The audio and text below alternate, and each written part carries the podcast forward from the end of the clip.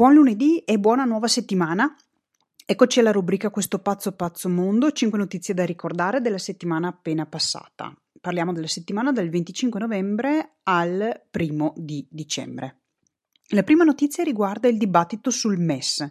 Cos'è il MES? Il MES è il meccanismo europeo di stabilità, viene anche chiamato Fondo Salva Stati ed è uno dei pilastri europei eh, per garantire la stabilità. Serve a fornire assistenza ai paesi della zona euro quando sono in difficoltà eh, finanziarie. È stato creato quando Draghi, a fronte della crisi del 2008-2009, ha pronunciato il suo famoso whatever it takes, cioè faremo tutto quello che serve per risollevare l'economia eh, da questa terribile crisi. È già stato usato in precedenza questo fondo salva stati per la Grecia, la Spagna, il Portogallo, l'Irlanda, in, in tutto è stato usato sei volte fino ad ora. Il fondo salva stati è pagato dagli stati un po' come se fosse un'assicurazione, cioè una protezione nel caso in cui si verifichi questo evento negativo. Il dibattito in questo momento su questo meccanismo eh, non verte molto sulla sua struttura, perché non, non c'è in progetto di cambiarla è già esistente la sua struttura. Ciò di cui si sta discutendo è su chi decide cosa all'interno di questo fondo, cioè ad oggi il fondo salva stati può intervenire solo se il debito è sostenibile. Ma adesso si sta discutendo chi decide se il debito è sostenibile o no. Fino ad oggi questa decisione era nelle mani della Commissione europea, che è un organo politico e come tale eh, valuta non solo i freddi numeri, ma anche tutti gli impatti collaterali di ogni situazione, di ogni presa di posizione. La discussione è che se la decisione viene passata a un organo tecnico che ragiona a maggioranza e solo per via tecnica, quindi non politica, il rischio è che quella decisione sulla sostenibilità potrebbe mh, far intendere che se non si ha un rapporto debito-PIL al 60%, che poi è il valore stabilito a livello europeo e in Italia ti ricordo che siamo più del doppio perché il nostro eh, debito rispetto al PIL è più del 130%. Nel caso in cui appunto non ci sia rispettato questa proporzione, non sarà possibile l'intervento del fondo salvavite e quindi non, non si potrebbe usufruire a quel punto del salvagente. Sembra qui esserci un paradosso a questo punto perché se questo fondo è stato creato per aiutare i paesi in difficoltà, ma non può essere a quel punto lì usato da paesi che non rispettano i parametri europei sul debito, eh, quindi che non abbia un debito sostenibile, viene quindi a crearsi un paradosso. Quando ne hai bisogno non lo puoi usare. Ecco quindi che ci sono grandi discussioni in atto, principalmente qui in Italia, e io penso che farò un approfondimento su cosa implica avere questo livello di debito e non rispettare ehm, il valore del 60% stabilito in Europa e, e, oltretutto rischiare quindi di avere una richiesta ufficiale di ehm, ristrutturazione del debito. Ne parlerò penso nella puntata di mercoledì di Next Generation.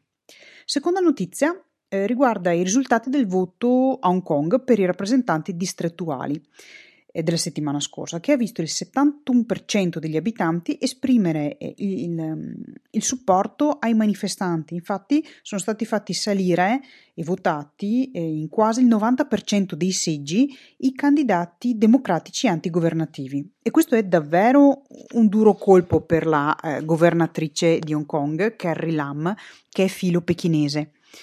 Eh, ma lei ha affermato che rispetterà il volere dei cittadini di Hong Kong a questo punto.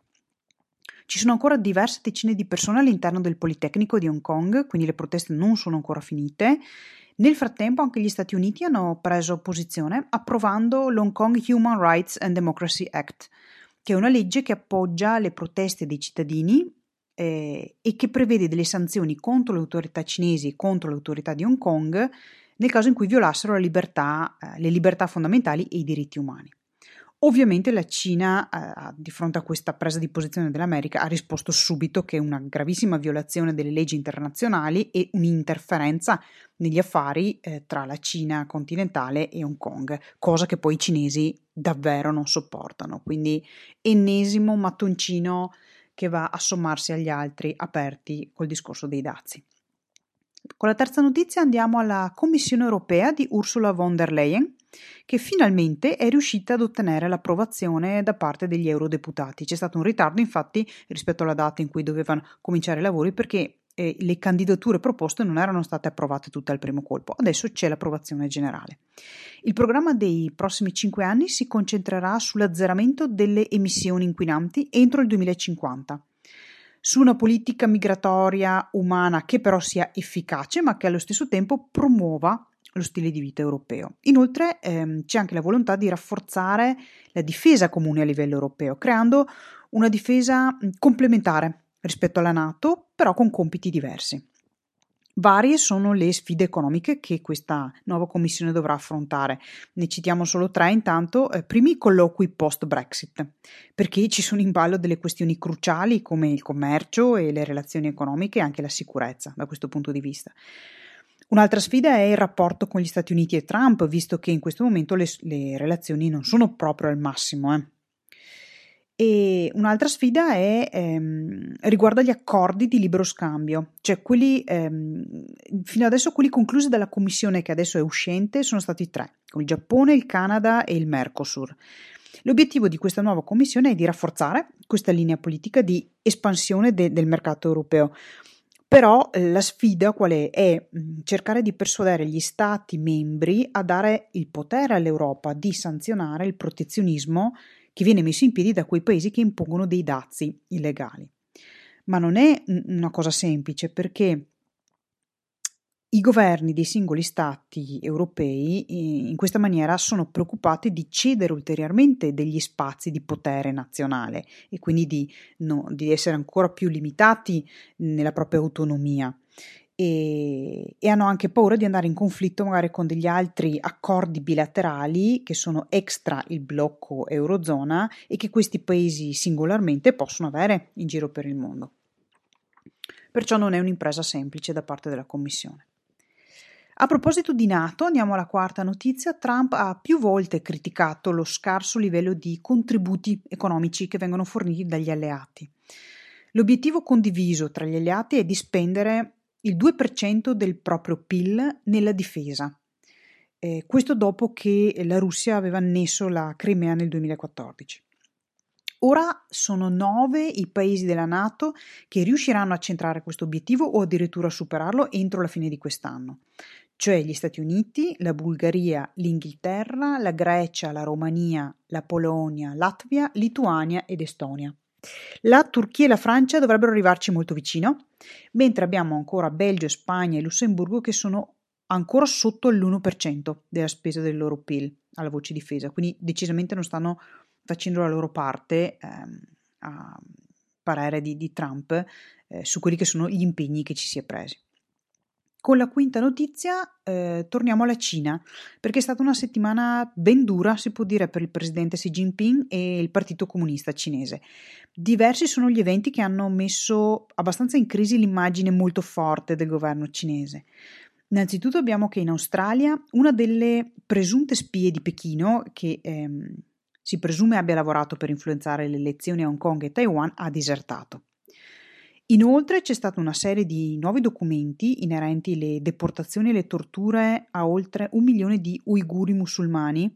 Gli uiguri sono una minoranza etnica nella provincia del Xinjiang, che è a nord-ovest. Eh, sono venuti alla luce questi documenti e pubblicati. E, e infine, come abbiamo detto, c'è il problema delle elezioni pro manifestanti, pro democrazia di Hong Kong. Quindi decisamente una settimana pesante per il governo cinese in quanto a gestione dei fattori di instabilità interna. Il bonus positività di questa settimana riguarda i risultati molto promettenti di un esperimento scientifico. Attualmente la grande barriera corallina australiana è in condizioni davvero drammatiche, purtroppo è devastata ed è morente diversi team di scienziati si sono messi insieme ed hanno applicato un, um, un esperimento installando degli altoparlanti sott'acqua che emettono i tipici suoni di una barriera sana. La barriera in inglese si chiama reef. Eh, quindi un reef sano emette dei, dei, dei suoni particolari perché pullula di vita. Perché è stato fatto questo? Allora, i giovani pesci sono attratti dai reef sani, dalle barriere sane, dove cercano un posto dove riprodursi, dove proteggersi e, e rimanere al sicuro. Eh, cioè, se hai visto Nemo, lo sai bene come funziona, no? Mm. Nei reef malati e morenti chiaramente c'è un silenzio tombale, è tipo un cimitero e questo non attira nuovi pesci giovani. E, e, ricordiamoci che i pesci sono fondamentali per il benessere dei coralli perché i pesci puliscono e creano spazio per la ricrescita dei coralli stessi. Quando c'è vita su una barriera corallina eh, ci sono colori e suoni, è un po' come se fosse una città molto popolata. Allora gli scienziati hanno visto che grazie a questi altoparlanti che riproducono appunto i suoni di un ambiente sano e vivace, il doppio dei pesci è arrivato ed è anche rimasto, si è stabilito quindi sul reef, il doppio paragonato a quelle zone dove i suoni non erano stati emessi. Ecco che quindi può essere, um, questo può favorire la, la, sana funzionalità della barriera corallina. Certo, non la risolve da solo, però può essere la spinta ad un naturale processo di recupero dei coralli e quindi uh, un, un, tornare a, a, a, una condizione di eh, sanità da parte del, della barriera stessa. È tutto per questa puntata di questo pazzo pazzo mondo. Come sempre, Ricorda che sta a te decidere se concentrarti su notizie positive o negative. Intanto io ti auguro un'ottima settimana, comincia dicembre. Scegli bene a che pensieri dare la tua attenzione. Ciao da Virginia Busato.